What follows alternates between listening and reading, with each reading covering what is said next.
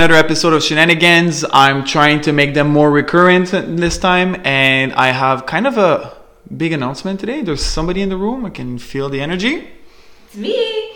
Mel, you've seen her in my stories a lot, pre-pandemic, pre-lockdown, and you know she's a fucking beast. And now she's gonna be building new beasts with uh, being our new personal trainer. Okay, so she's gonna be taking on a few of my clients and taking on new clients as well. Uh, Mel did her course a few months back. I've been mentoring her for a while. We clearly had a lot of time, and uh, I will let her introduce herself. Mel, what's up with you? Well, I mean, I don't have to introduce myself. You guys Yeah, they all know about her. know about me. But honestly, I'm super happy and super ecstatic um, to be introduced as a personal trainer, but also super Excited! seriously just to be part of the Team Solomon team. Team Solomon team. Team Solomon team. TST. That's a new. That's a new model.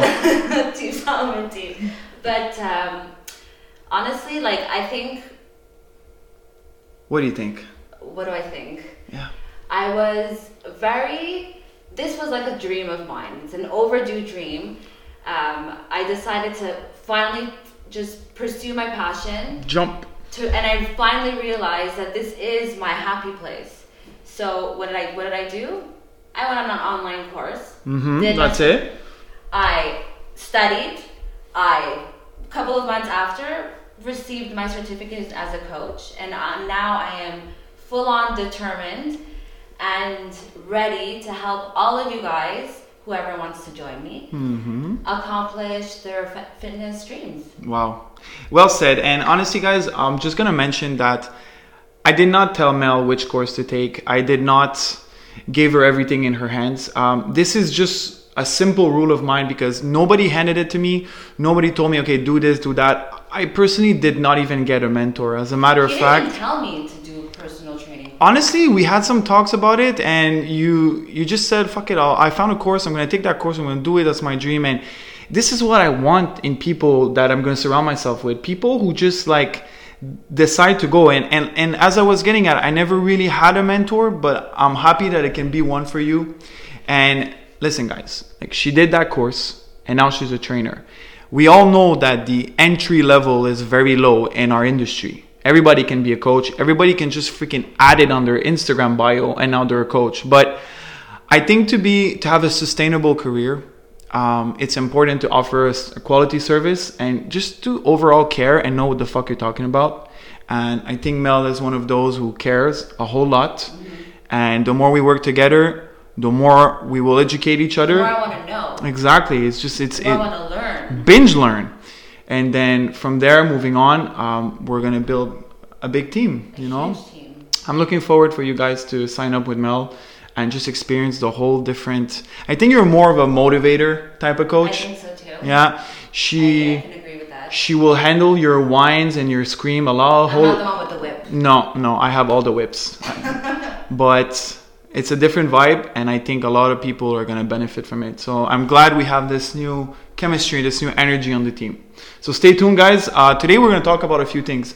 Yeah. Mel has some questions for me, and this is going to be a ritual. We're going to have these round tables where we're going to talk about stuff. And if you're a coach, if you're someone in the industry, or just overall like a, a gym rat who wants to learn more, stay tuned for the rest of the conversation. Okay, question number one for you. Hit me. So usually people assume that doing high reps, low volume is good for fat loss, while others think that to build bigger muscles, mm-hmm. you would have to do, I don't know, like higher, high, like bigger loads. Those, yeah, big with- heavy weights. With heavy weights. Mhm. What is your opinion? What is the best or perfect rep range for you? Okay, the the whole relationship between rep range and muscle building, hypertrophy, and feel free to interrupt me at any time. I'll give you some details, um, more nuance about the situation. Um, first of all, like like you said, like uh, high rep, low load, fat loss. You know, we hear that like that's how you tone, that's how you burn the fat. That's not correlated at all. And then after that, like don't lift too heavy, girls, because you're gonna get bulky. You know. First of all, you're What I thought, y- but you're you're strong as fuck, right? Yeah. Um, like we're lifting in the hundreds for many things. Even overhead presses are getting heavy, and you don't have like um, the size of a fridge shoulders, right? So why is that? Okay, and first of all, a lot of like even personal training courses used to say like heavy load strength, and then hypertrophy is like in the middle, and then high high reps is like endurance fat loss. There there's some truth to it, but it's more um, it's more nuanced than that. 2012 is when a study from Cameron and Al came out. And it basically revolutionized the way we see this because they had a group training at 30% of their 1RM okay, and 80% of their 1RM. Okay. So 30% of your 1RM, if you're lifting for one rep max 100 pounds, would be 30 pounds. Mm-hmm. So it's very light. Mm-hmm. And then 80% would be 80. Right. Okay? Now, both groups build just as much muscle. Why? Well, in the study, they were taking sets to failure. So basically, they realized that your proximity to failure is what's ultimately going to have the greatest impact on building muscle. Right. Okay? So this is like I told you this many times, right? Like it's becoming more common, but it's not fully understood. So instead of seeing as like strength, hypertrophy, endurance, it's more like heavy, heavy, heavy load. Obviously, are gonna prioritize strength and super light load for a ton of rep endurance, and hypertrophy is gonna happen anywhere around it. So even if you're lifting light but you're training to failure, you're still building muscle. And in this research, the 30% was building just as much muscle as the 80. And a lot of consequent studies came after, and it's really a confirmed concept. Okay? Now, why? I think it's interesting. Do you wonder why light load would build just as much muscle as heavy? Yeah. Is there like, but that, that's what I'm asking you. Is Yeah. There, or is there a moderate? Okay, so it comes oh. down to motor units, okay? In your muscle, when you're lifting heavy, imagine all your motor units are recruited right from the get go. When you're lifting lightweight, they're not. Okay. So that's the detail. That's why failure is important because as you're lifting light load, but you keep lifting, let's say the first 10 reps, not so bad. 20 reps, getting hard. When you're getting closer to 30 reps, then you're recruiting all your motor unit because they're fatiguing as you go. Right.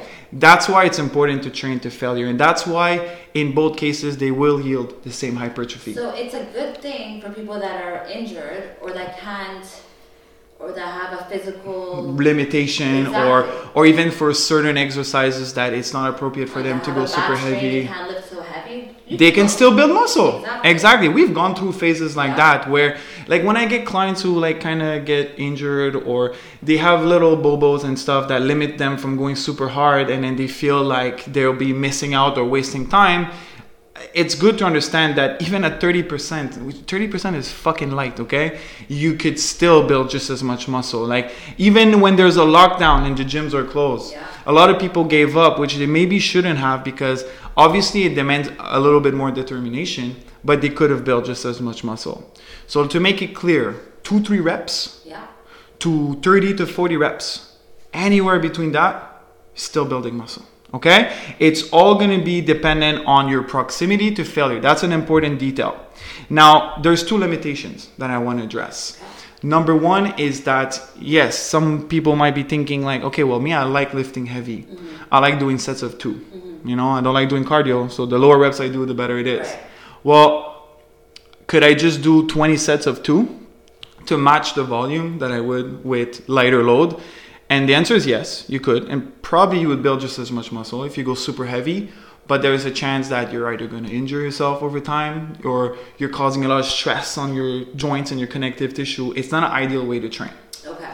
Also, This is when you're talking about building more muscle. well, in both cases. Okay. So, so let's say you were doing, I don't know, um, 10 sets of two reps or two sets of 10 reps. Right. if they're all sets are taken to failure, technically it's matched volume, Yes. right? So, so would you do two sets of two reps? You could, but two things. As I was saying, it's hard on your body. Second, your workout's gonna be fucking long. Exactly. I was just about to say that. Yeah. Like it depends on how much time you actually have. exactly, because you're not gonna rest one minute. No, and people do have lives outside of the gym. Amen. Okay, so you gotta factor in all these things. That's why it's a limitation. Like on paper, yes, you could build just as much, but in real life, is it practical? No. Second limitation is you could go super light and do all your workout with like five pounds Yeah. and take every sets to failure. Now that's also gonna take a shit ton of time, so that's time consuming as well. And it's causing what we call systemic fatigue because if everyone has done a set of 30, which I've seen her do, it hurts. It demands a lot of psychological um, focus and and poise and control because it's super painful to get there and you need to be determined. So it's not for everyone to do that either. It perhaps not for a whole workout. So bottom line, guys, hypertrophy is possible everywhere.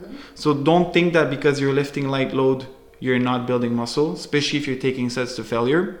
And building muscle is not as simple as lifting heavy and becoming bulky because if you're lifting heavy but you're still far from failure you probably will build less muscle than if you go light Well, this is when the girls should start thinking. It's not because you're going to start lifting heavier, you're going to become bulky. no you don't So, girls. if you eat like That's- shit you Yeah. might Yes, that's it. yeah Right? that's a conversation for another day Okay, so second question for you. oh hit me So you use the terms volume and intensity in a lot of your posts. mm-hmm Can you describe? yeah what do i mean by that Yeah. let's let's define the terms for good you know so a lot of people who read my stuff have like more clarity in these concepts. So number one volume. What is volume? Well volume it consists of three variable and there's a fourth one that i'll address after but there's three main variable which is your sets okay? So how many sets you're doing for a specific exercise per workout. There's your intensity Right. like you mentioned. Intensity people think a lot like um, oh, going hard i'm intense Yeah. right in research um, the term intensity is more relation of the percentage of your 1rm okay? So the load that's on the bar. Like i mentioned in the first part of this uh, conversation if you're lifting 30% or 80% that's for example if your 1rm is 100 it would be 80% would be 80 pound. 80 is the intensity of that specific load okay? And finally reps okay? So sets times loads or intensity times reps okay? So how many reps you're doing for a specific exercise okay? So you multiply all three Yeah. and that's your volume okay? So. Go. yeah three sets of 10 reps with 100 pounds Okay. that would be 3000 so your volume is 3000 i think i'm doing this right? Yeah i hope so. People could uh, comment in the section and just bash me with my math skills. I always i always say i'm a trainer i can only count to 10 okay uh, and then and then how and then and then obviously you're um you're modifying your volume by either increasing le- sets or reps or load or things like that uh, which brings me to another concept that I pretty much created. I, I haven't seen anyone discussing about it that way. I called macro progression, Okay. meaning big, micro progression, meaning small, uh, on volume. Okay, so there's certain things you're gonna do to modify your volume that are gonna have large impact, and others are gonna have small impact. Like doing 10 reps today and doing 12 reps tomorrow, Yeah. with or next week with the same load and the same number of sets you're just basically adding two more reps, right? So it's a micro progression, okay? Yeah. Or adding five pounds. That's a micro Right. progression, right? They're important. Honestly, if you ever heard about the PSI, they're pretty, pretty much the PSI consists of doing that, adding reps, adding load, adding reps, adding load. It's what it's the meat and potato of our our progression in the gym.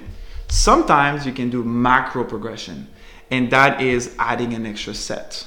Okay? Because when you add a whole extra set, you're adding a whole other 10 reps Right. at that load. Yeah. So it will have a really big magnitude uh, of impact on the, the volume. Okay, so we play with macro, micro when we do progressions in the gym.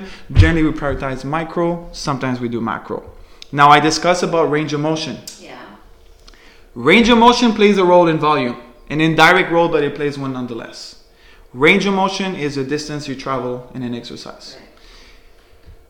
If you compare a squat and a leg extension, which one you think is going to stimulate you the most in your quads? Squats. Okay, we know that because it just seems logical, right? Yeah. Squats are usually heavy, but then we come back to what I was saying. And if you're going lighter, like on a leg extension, but you're doing more reps, probably you're going to do the same number of volume. So then your question is like, oh, well, if the same volume, would the leg extension be more stimulative? Do you More think so? Practical, you practical perhaps if you Yeah. you want to you want to limit or mitigate your fatigue you know it's it, it tires you less but in terms of stimulation the squat is the king Right, because of the Exactly, range of motion. Ding, so, ding, ding. so the range of motion, basically the distance you are going to travel in that exercise, based on your on your quads, is greater on the squat. Okay, so when we compare it to exercises like a leg curl and uh, a deadlift, same thing. When we compare um, a close grip bench press versus a rope push down for your triceps, all these things, we are going to factor in the distance we travel in order to define which exercise is going to be the most stimulative. There's a cost to stimulation, which is fatigue. That's a conversation for another day. But if we're strictly talking about stimulation, then in terms of volume, the exercise that has the most distance travel is always going to be the most stimulative. Okay? Um, there's a small caveat to volume, which is you're doing a warm up set, you're doing 100 reps with 5 pounds, and it's super light. That's a shit ton of volume. Yeah, Is that is that going to impact your hypertrophy? Do you think so? Trick questions. it is a trick question. You're scared to Putting answer. on the spot. Ah. What is the question? What is the answer, Sal? Okay, so basically, it won't. Obviously, right? Do you build muscle with your warm up sets? No. Not as much, or at least we don't count them. No. Like, you know, when we track our progress in the gym, we don't count our warm up set. Why is that? It's because of the proximity to failure, right? If you're you're you're only counting effective sets, and effective sets are the ones that have three, four reps in reserve or less. Right. Okay? If you're doing a warm up set, you're not going to failure. Otherwise, it's not a warm up set.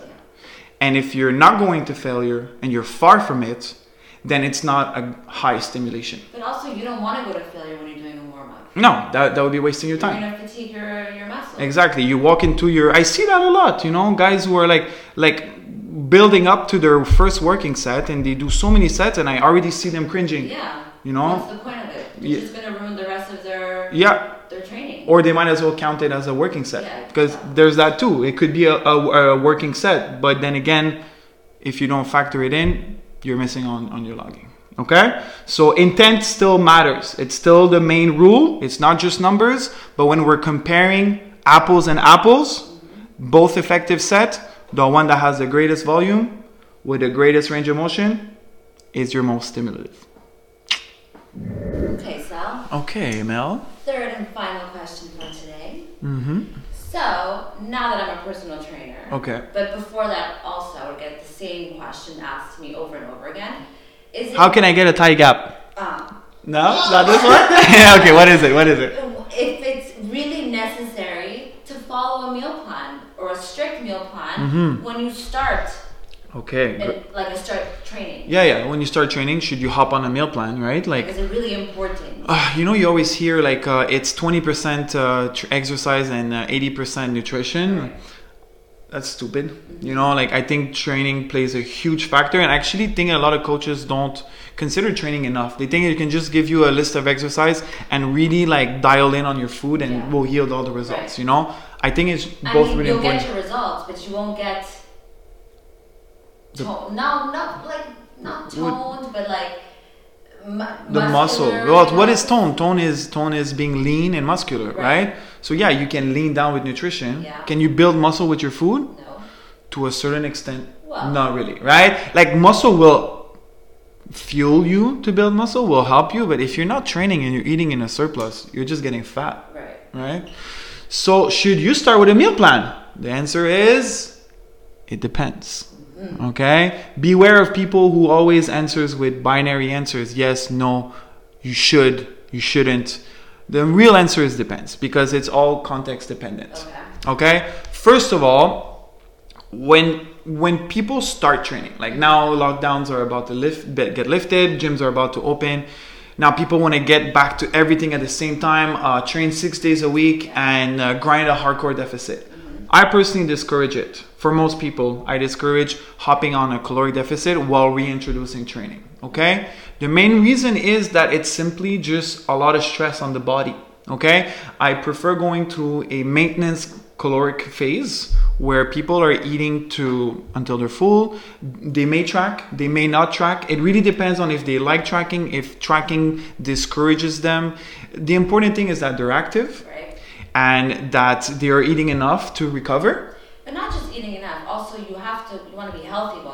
Mm-hmm. Don't start binging on, I don't know, let's say I make a Mac Yeah. right after a training session and wonder, well, why am I getting, why am I not getting the results? Why, why, what's wrong with that? I don't know. You shouldn't eat Big Mac after you train. Fuck. No, I mean I've been I've been 18 years old, and I remember like slamming down uh, bacon like a few pounds with my buddy after doing bench press. And that one. But no, it's not ideal. Um, okay, I like that you mentioned this because actually I was gonna say you don't need to be in a deficit.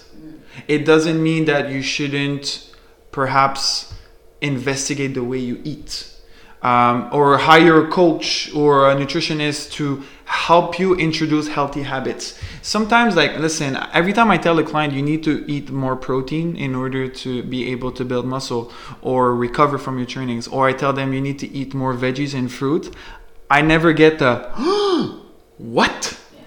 Actually, I do sometimes with ex bikini girls who were told not to eat fruits. But in general, people are like, yeah, I know that I need to eat fruits. But you hire a coach because you want the accountability, you want the structure, you just want overall somebody who can kick you in the butt and tell you you need to do it. So, yes, if you want to invest into a, um, a nutritional plan or nutritional guidance because you know personally you need to have someone to push you to eat properly or to increase That your healthy habits. me at Yeah. beginning. Well- I think I experienced that. Not that I was eating bad, but I just probably wasn't eating enough. hmm And that wasn't helping me gain any muscles. I was just, that's a that's a whole can of worms you just opened and I, I, I did not even picture that scenario i forgot that we were there once Yeah. because because you always think about that girl who wants to lose 10 pounds and she wants to go in a deficit while she starts training but there's also that girl who wants to lose fat but is chronically starving herself yeah. uh, and is under eating and uh, under fueled and very uh, holding a lot of water and very lethargic also because she's not eating enough. So you know and, and it's super hard to get through these people. It was a challenge for us you know a few years back because i kept telling you trust me um, you're gonna have to eat more in order to look ultimately the way you want to look and to look your best and that does imply that at the beginning you had to gain some weight and gain some pounds but again did i do this right off the get-go No. I doubt it. You know, at first I told you, let me just teach you how to move. You know, it takes a lot to learn how to train properly, contract muscle, um, recover from your soreness, and then eventually you start bringing it up. So, in most cases, I think introducing training first uh, is important, and then slowly um, talking about the basic concept eating your fruits eating your veggies having someone who like give you a structure your meal timing you know not eating one binge meal a day having more than one starting your day with a proper high protein meal all these things right? These are not things that you need to pull out a scale. These are just basic uh, healthy habits that you improve. But now if you do decide you want to lose 10 pounds i don't think that's in the gym that you're gonna go lose that weight loss get that weight loss you know? You're you're gonna achieve that by starting to introduce a caloric deficit right? And that's when it becomes a bit more nitty gritty and you play around with your macros. But that comes later when you have a baseline of strength and a baseline of of, of training. So to tell you the truth, most people set themselves to failure because they try to go at everything at the same time and they crash. I see it way too many times.